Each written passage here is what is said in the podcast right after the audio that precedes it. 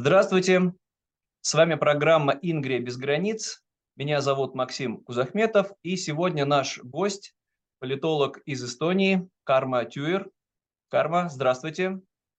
День добрый. Вы известны своими публикациями, которые достаточно откровенно рассказывают о том, что менталитет россиян, формировавшийся столетиями, к сожалению, очень отравлен империалистическими идеями.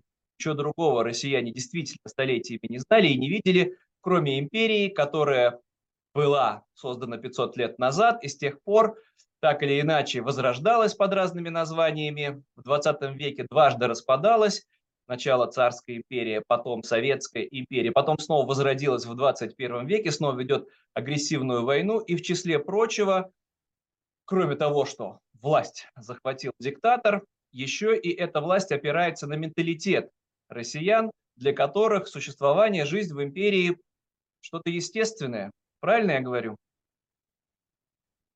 Ну, начнем все-таки с того, что я не только этим занимаюсь. Я вообще занимаюсь Россией и, скажем так, очень условно всей этой постсоветским пространством. Но это, да, во многом определяется именно тем корневым фактором, которым является вот э, самоощущение всех тех, кто находится в России и у власти, и не у власти. Это само, а, то есть ощущение самого себя как частью чего-то великого, могучего. Вот это, это проходит на, на одном дыхании.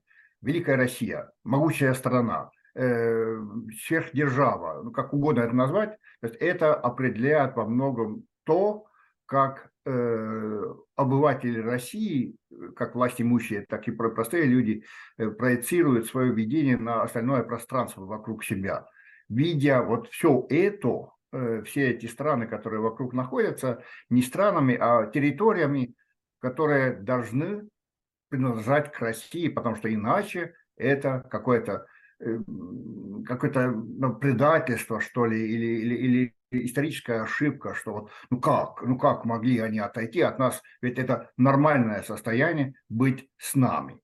И вот этот менталитет, эта идентичность самого себя как части вот именно Великой Империи, это, увы, определяет многие процессы не только в России, но и в соседних странах, в которых тоже очень много носителей той же ментальности.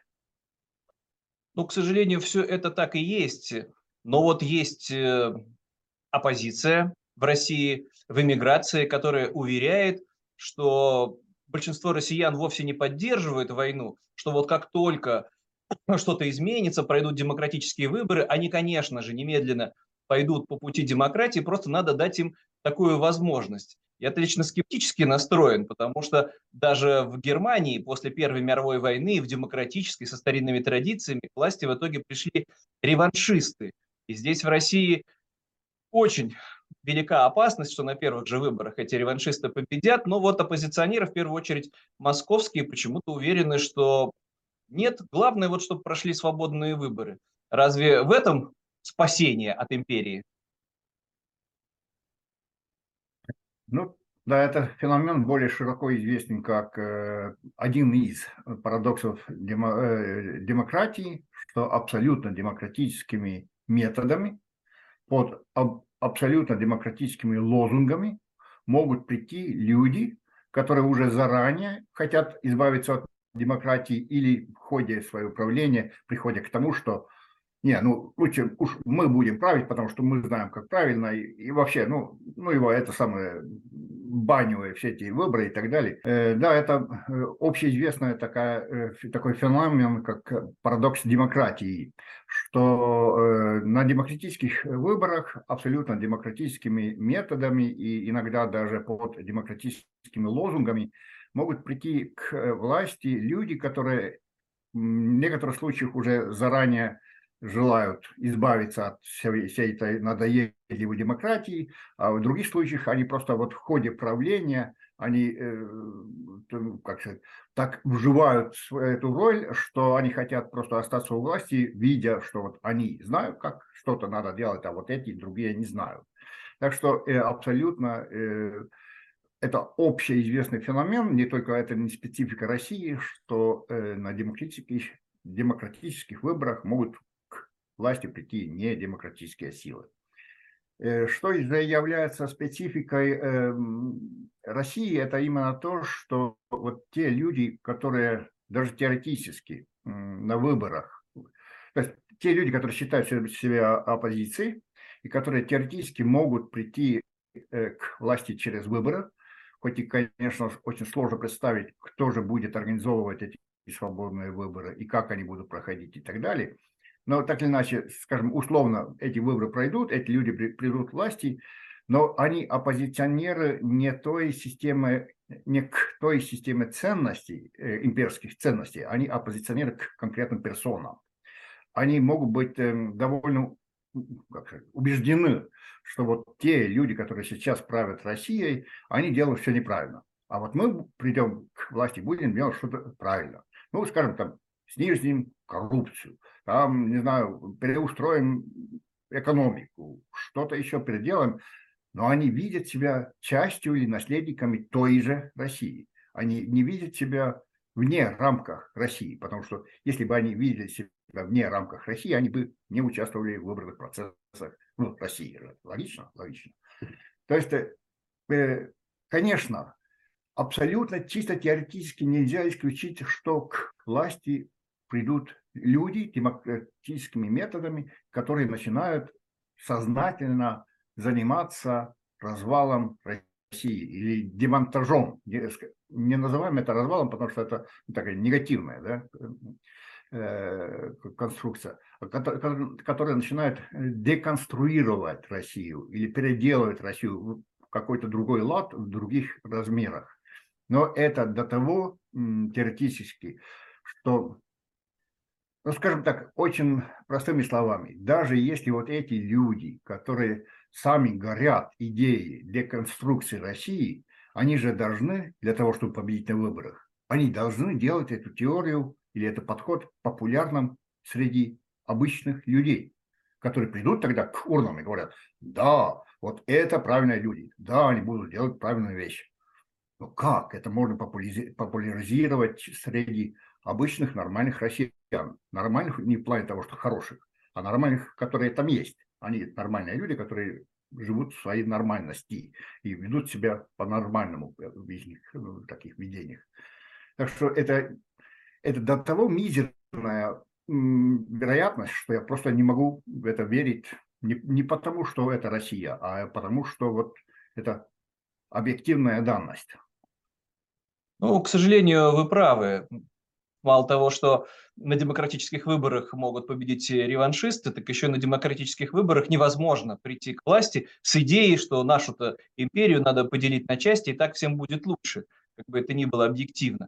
Но есть, в конце концов, регионы внутри России, которые уже пытались добиться независимости, ну, самый яркий пример Чечня, и они просто были по-новому, можно сказать, завоеваны или подкуплены. То есть все-таки внутри самой России до сих пор есть фактор достаточно сильный, пусть это связано в первую очередь с национальными образованиями, с национальными автономиями, может быть, они в случае изменения какой-то ситуации, именно вот эти вот национальные регионы смогут стать э, в авангарде да, движения за реконструкцию, да, как будем это называть, деколонизацию нынешней империи. Возможно ли это? Ну да, э, начнем с того, что да, возможно, конечно, э, то есть, э, самостоятельность или суверенитет можно взять, не получать, а взять.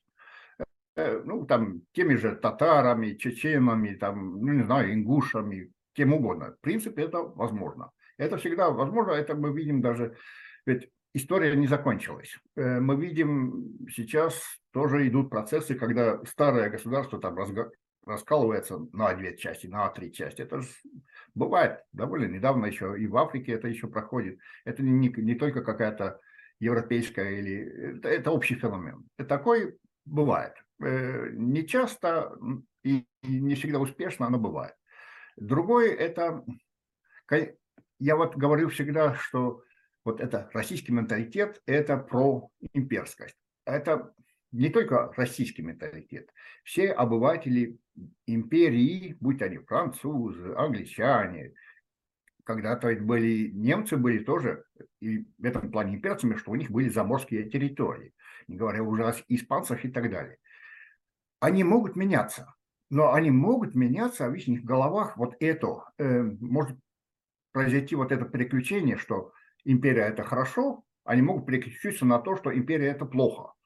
Но вот такие большие вот это тектонические изменения могут произойти только после чего-то довольно катастрофического. Или же это война, э, ну, там, внутренняя или внешняя, или же это что-то такое абсолютно, ну, не знаю, там, глобальная катастрофа или, или абсолютный развал всех институтов, ну, как было в конце советской власти. Да? Все поняли, что вот эти институты уже не работают, и вот эта империя не жизнеспособна, эту империю можно будет распустить, и ничего страшного от этого не будет. Так что такие тектонические сдвиги возможны, но перед тем должно будет быть очень плохо. Вот этим же людям, которые еще вчера вышли с флагами Советского Союза, вот день, день или год или десятилетие после того начинает показаться, что ну его баню в эту, эту, эту флаг, что вот не, не нужно, берем другие флаги. Это тоже возможно. Так что развал государств как таковое. Это общеизвестный феномен, и это может произойти в России тоже снова. А, именно подчеркиваю, снова.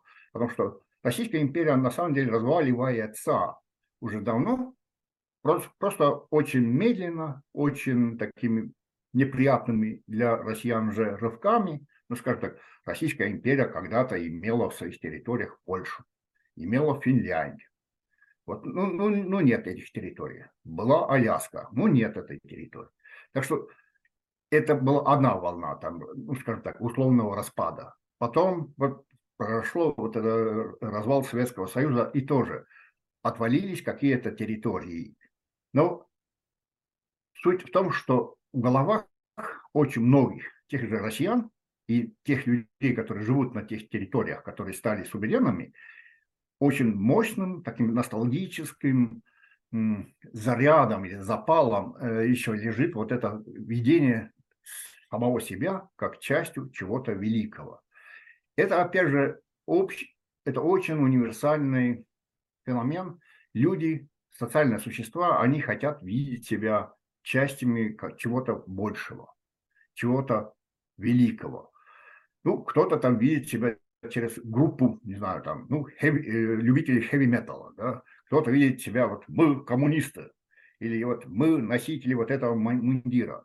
Мы всегда вставляем себя в какие-то рамки, что и кажутся нам нормальными, и мы чувствуем, что вот кто-то большое такое у нас за плечами и поможет, если что. Так что это, да, это не универсальное, то есть это не специфическое явление для России, это очень универсальное, и это может измениться, но перед тем должно быть плохо. Такого состояния плохо, пока я еще в России не вижу. Ну, у нас фактор э, катастро катастрофы надвигающейся, это неизбежное поражение в войне с Украиной. То есть распаду Советского Союза предшествовала неудачная война в Афганистане, по сути, проигранная, пришлось выводить войска, а вскоре после этого, просто эта война еще и экономически подорвала Советский Союз.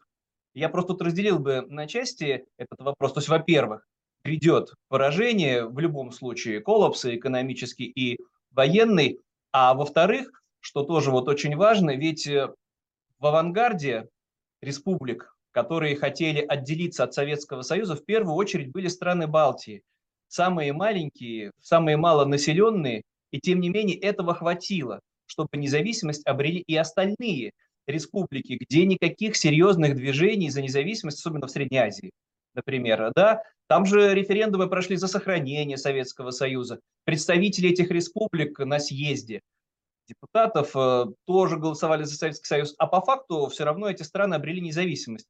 Разве не может этот сценарий повториться, когда какие-то регионы более радикально будут требовать независимости, а остальные регионы, которых сейчас больше 80, да, федерации, по факту обретут эту независимость, может быть, э, ничего для этого не делая, но не оставаясь частью империи, а именно став э, независимыми.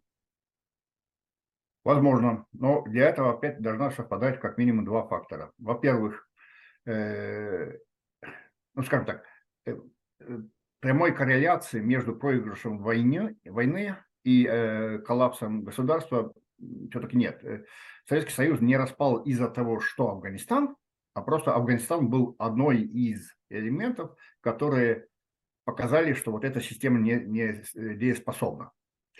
Э, проигрыш в Украине э, наверняка тоже не сама по себе как-то развалит Россию, но это может быть служить таким же вот импульсом, показав и доказав, что вот эта система не дееспособна, что она неэффективна. Так что, да, э, это может быть, вот когда российская внутренняя экономическая и, прежде всего, социально-экономическая э, ситуация дойдет до того, как и в конце э, Советского Союза, что там зарплат не платят, пенсии не хватает и так далее, вот тогда люди начинают понимать, что да, что-то менять надо. Это служит вот таким, как сказать, центро, или, да, скажем так, центробежным таким фактором. А другое, эти уже места или эти, скажем так, квазигосударства, которые должны стать государствами, в них должна быть та элита, которая готова подобрать вот эту власть, которая лежит на улицах. Что там должна быть заранее уже вот эта идея, что, а, слушайте, а теоретически ведь самостоятельность это возможно? Возможно. А что бы нам делать для того, чтобы это ускорить? У нас это было в этом плане очень просто. То, что мы были первыми, это, знаете, говорите об этом на, на Кавказе, вы услышите другой ответ. Они считают, что они были первыми. Но это не важно. Важно то, что у нас была э, память о том, что мы были самостоятельными, и была какая-то, ну, по крайней мере, легенда о том, что, о, да, у нас было самостоятельство, что мы можем снова к ней стремиться. В Средней Азии, ну, там из этого, этой, как сказать, мифологии о э, древних государствах этого тоже, конечно, хватает, и в этом плане э, не надо считать, что они все вот просто приобрели независимость, ничего не делая. Но у них не было вот такого явного стремления к тому. Вот эта местная элита не стремилась к э, самостоятельности. Э, существуют ли на, на пространствах нынешней России вот те местные элиты, в головах которых, во-первых, существует эта идея, что мы теоретически можем приобрести самостоятельность, и имеют ли, или, по крайней мере, двигаются ли они к тому, чтобы иметь какую-то что-то подобное программе, что вот мы должны делать А, Б и С для того, чтобы вот этот процесс ускорить. Или, по крайней мере, у нас есть план на то, что если вдруг э, будет развал, вот, или будет вот, вот, вот это, мы не знаем, что это такое, но вот мы будем готовы к тому, чтобы вот тогда мы будем делать вот это. Если они, я не совсем уверен, потому что большинство тех, кто имеет такие видения в головах, они уехали. Вы пример тому. Так что, увы, это я просто э, не знаю, не знаю столь хорошо вот эту ситуацию на местах. Сколько живут там, например, в том же, вот Татарстан, один, по-моему, из великолепнейших примеров, сколько тамошние местные элиты горят тем, чтобы опять ну, там, шаг за шагом брать обратно свой алфавит или, или там, может, что-то другое. Я просто не знаю, есть ли они, но теоретически это возможно. Да в какой-то степени все это уже было, как раз вот после событий 91 года, и это касалось не только национальных автономий, то есть когда государства образовывались после распада Советского Союза по границам союзных республик, а автономным республикам как будто бы не досталось это все.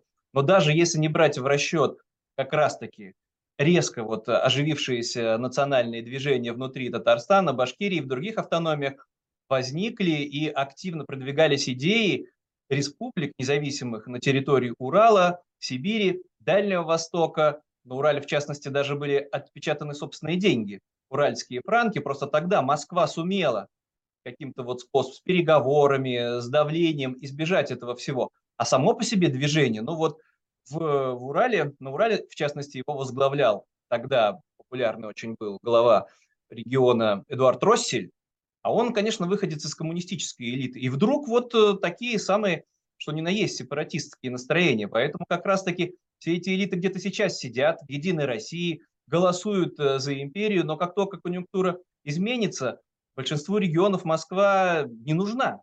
То есть все это может произойти очень быстро.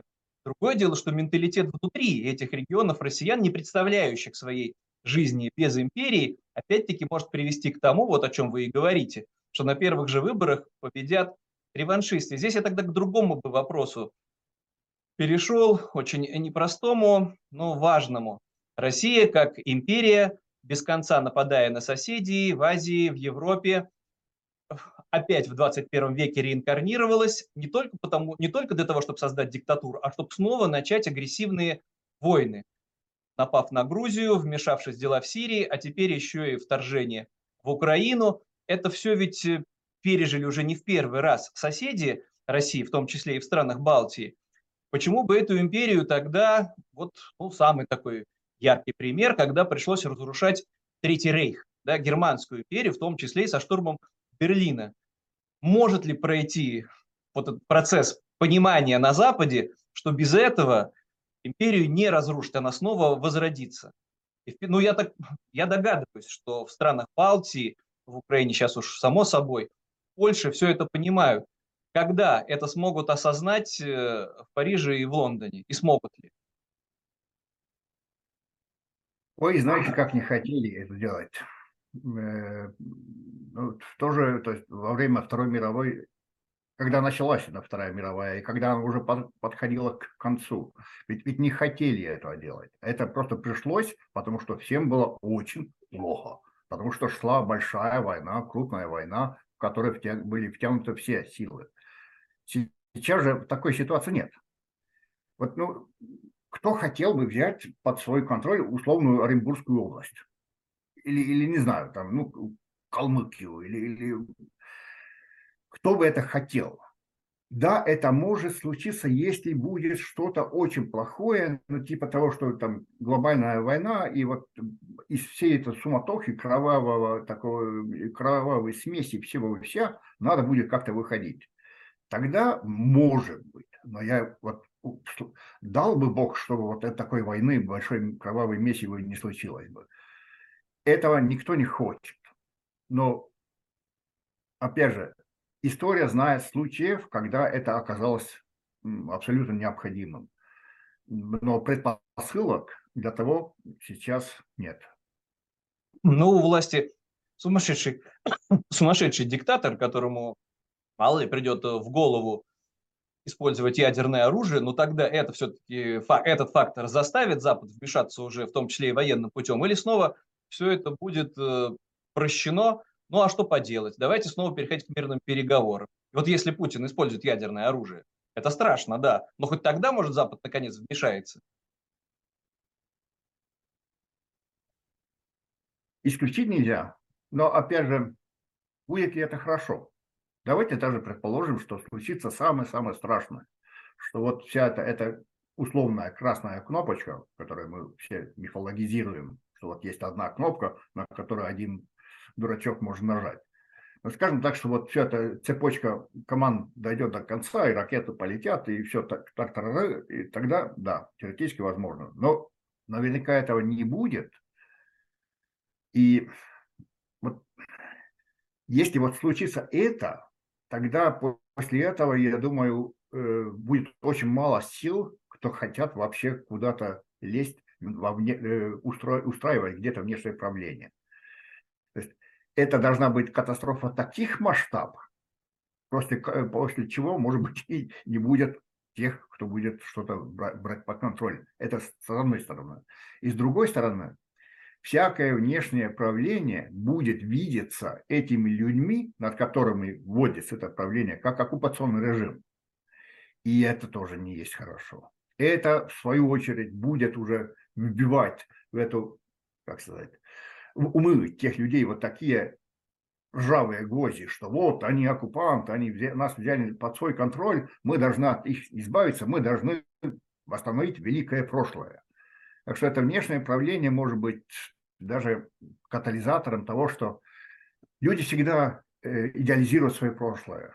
э, обычно, то есть они идеализируют вот это не предыдущий этап, а то, что было перед этим. Там, ну, скажем, условно, Россия распадет, и будет там, ну, не знаю, европейское, американское, китайское какое-то временное правление. Тогда для обывателей этих территорий, вот плохими будут те, кто сейчас правят, эти же самые европейцы, американцы, китайцы, а тот предыдущий э, период, то бишь цветущая Российская империя, будет им казаться раем, который надо восстановить. Так что, может, не надо это внешнее это управление? Ну вот это, этот этап внешнего управления десятилетиями, тем не менее, пережила и Германия, которая избавилась от империализма, Япония избавилась от империализма, и военные базы американские до сих пор находятся и на территории Японии, и на территории Германии.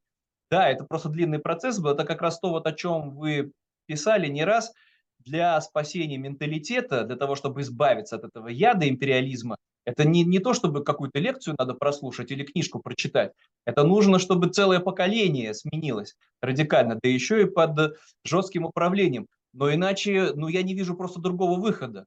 Потому что в той же самой Германии, которая, потерпев поражение в Первой мировой войне, прошла демилитаризацию, прошли демократические выборы, Германию лишили всех колоний, и тем не менее, эта империя очень быстро возродилась. Империализм, он очень живучий. А ошибка была победителей Антанты в том, что они не оставили военные базы для контроля над реваншистами. Да? И вот второй раз, после 1945 года, там военные базы были оставлены. Так зачем ждать, пока Россия снова возродится, снова возродится империя, будет еще более страшная война? Путин просто бездарный руководитель. А вдруг будет более способный, как э, Гитлер, например. Так зачем этого ждать? Пусть даже на сегодняшний день, но опять-таки это я апеллирую к Западу, к такому к коллективному, сейчас же даже дискуссий нет, к несчастью, полноценных о процессах распада России, чтобы одним из условий капитуляции после войны в России, например, было размещение там контингента, в том числе и НАТО, на всякий случай для безопасности, чтобы вчерашние вагнеровцы, наемники, все вот эти преступники военные не собрались в какую-то большую банду и не захватили власть. Разве это не очевидно? Нет, не очевидно. И давай, я немножко переиначу. Вот. Скажем так, на чем жизнится во многом, но это не только в этом, но во многом и жизнится, например, это российское видение нынешнего несправедливого миропорядка, который надо будет исправить и восстановить какую-то справедливость. Не совсем знаю, что это такое, но вот одна, один из элементов именно того, что вот, а вот видите, Америка – это империя, она властвует над всеми. Вот американская военная база находится тут и там. Так что в этом видении вот эти все контролирующие органы, в том числе военная база и прочее, это тоже признак империализма. Если мы будем насаждать вот это внешнее правление на каким-то территориям, то мы будем сами себя вести как империалисты. Мы хотим это контролировать, чтобы там все прошло бы правильно. Вот у нас есть видение, как это правильно, и мы будем впаривать мозги тем людям, что вот мы хорошие, вы плохие, давайте изменяйтесь. Это не является ли тоже признаком такого имперского подхода? Ну, отличаются, конечно же, системы. Это очень смешно, когда рассказывают пропагандисты в Москве, кремлевские, что Америка – империя. Это Соединенные Штаты, где регулярно сменяется власть, где очень свободные выборы, где настоящая федерация существует, и в руках у президента полномочия только связанные с внешней политикой и армией. И, собственно, и все. Он э, ни, ни одного губернатора и то не, не все. не снять, и не назначить. Не то есть и то не все, как сказать, инструменты внешней политики не контролируются президентом только. Да. Так что это... Да. Вот, поэтому это очень условно можно назвать империей, и Америка совершенно не стремится к территориальному расширению. То есть, например, чтобы после Второй мировой войны э, в Европе американцы устроили какую-то свою полноценную колонию, штат какой-то, да, присоединили к своему государству. Ничего этого не было. И наоборот, это очень какая-то болезненная история, в сердцах и умах россиян, что надо прирастать землицы, и все это еще идеологически без конца обосновывается, в частности, да, про Эстонию, так там и не было никогда своего государства. В Эстонии всегда были правителями либо шведы, либо немцы, либо русские, конечно же. И это какое-то, мол, недоразумение. Ну так вот, это я все развиваю свою мысль. Это же вопрос безопасности. Вот э, раздел Российской империи для того, чтобы она снова, не собравшись вместе, ни на кого не напала. В частности, вот на Эстонию, которая одна из э, самых уязвимых территорий. Вот это понимание разве не приходит, что это просто для безопасности Европы в первую очередь нужно?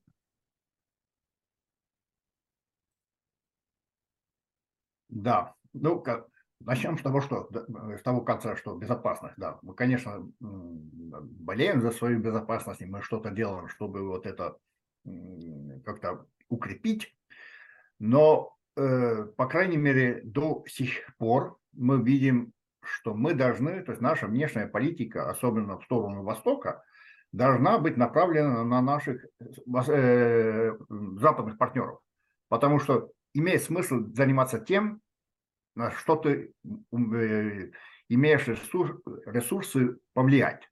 На то, что творится в России, мы не считаем, что мы можем как-то повлиять, вот они как-то вот живут сам по себе, пускай живут, да, мы на их влиять не можем. А мы можем влиять на наших западных партнеров, чтобы мы все вместе вот обеспечивали бы нашу безопасность. Так что, по крайней мере, до, до сих пор э, здесь это видится как мы должны себе э, устроить безопасность здесь, э, внутри этого, этой как условной крепости, которая называется Запад.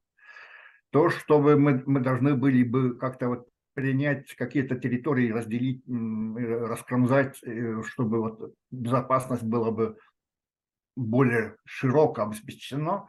Нет, мы такой, такой идеей не болеем.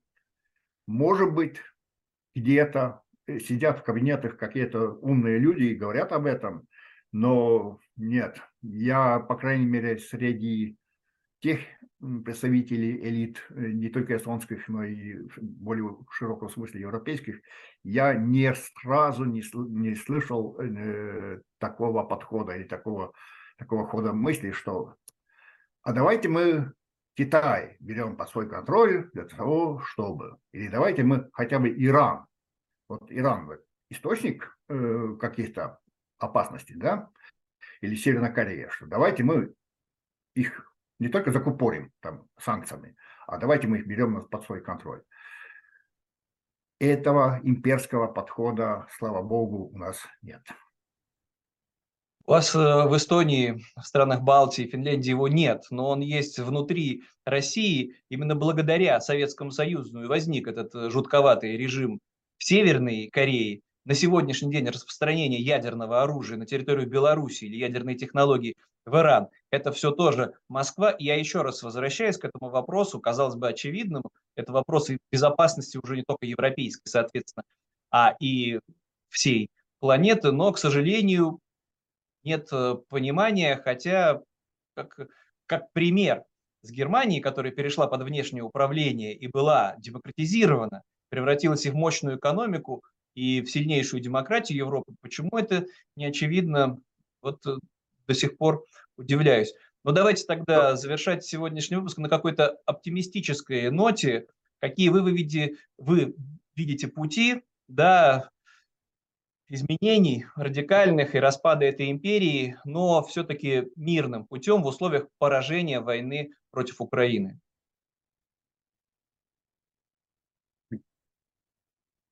Да. Ну, одна, то есть мы всегда ведь можем говорить о том, о чем мы знаем. Может быть, будут какие-то такие факторы, которые меняют все абсолютно, ну, не знаю, марсиана атакуют, да, и которые будут изменять, менять все в наших головах, и тогда будут какие-то новые сценарии. Но мы можем оперировать только теми вещами, которых мы знаем, которые уже были. И поэтому вот самый такой, как сказать, Э, близкий, самый подходящий, самый вообще ну, более вероятный такой подход или, или сценарий событий, это как был распад Советского Союза. Что вот в принципе просто вот это, я еще раз повторяюсь, Российская империя скукоживается давно. Вот отпадают от него куски, и может быть вот сейчас Россия э, ну, как сказать, благодаря этому неумелому э, управленцу доходит до того, что будет опять до того плохо, что всем, или, по крайней мере, э, большинству обывателей будет понятно, что вот эта система не работает. И именно социал-экономические элементы, вот когда будет плохо так, как в 90-х, что вот там уже ничего не хватает, и, и там ну, не, нечего купить, и холодильник пустой, и так далее, тогда это придет просто к очередному этапу отпада чего-то, каких-то кусков от империи. Но, увы, ментальность имперская, она от этого не уйдет. Это будет оставаться в головах, где-то вот, вот в затылке есть, наверное, какая-то часть мозга, которую мы сами не контролируем, которая вот говорит всегда о том, что вот, «А, вот когда-то были такие золотые времена, мы, нам бы к этому вернуться. Это остается, увы, всегда, даже после того, когда будет следующий этап распада России. Ну, давайте тогда на этой ноте завершать э, сегодняшний выпуск, чтобы распад России прошел по сценарию Советского Союза, то есть э, практически бескровно, только где-то вот на окраинах. Я, кстати, каждый раз напоминаю, что все конфликты начались до распада Советского Союза и в Карабахе, и в Средней Азии, а на большинстве территорий в Эстонии. Абсолютно. Мирно, вот чтобы по этому сценарию произошел распад Российской империи, моя родная Ингрия обрела независимость, и Эстония больше не волновалась бы за своего соседа, потому что это была бы небольшая демократическая республика вокруг Балтийского региона, и еще одна, насквозь европейская. Ну, а наша... Под, под, под, под это я готов подписываться. А я напоминаю, что с нами был эстонский политолог Карма Тюер. Большое спасибо. До встречи в следующем выпуске. Карма, до свидания.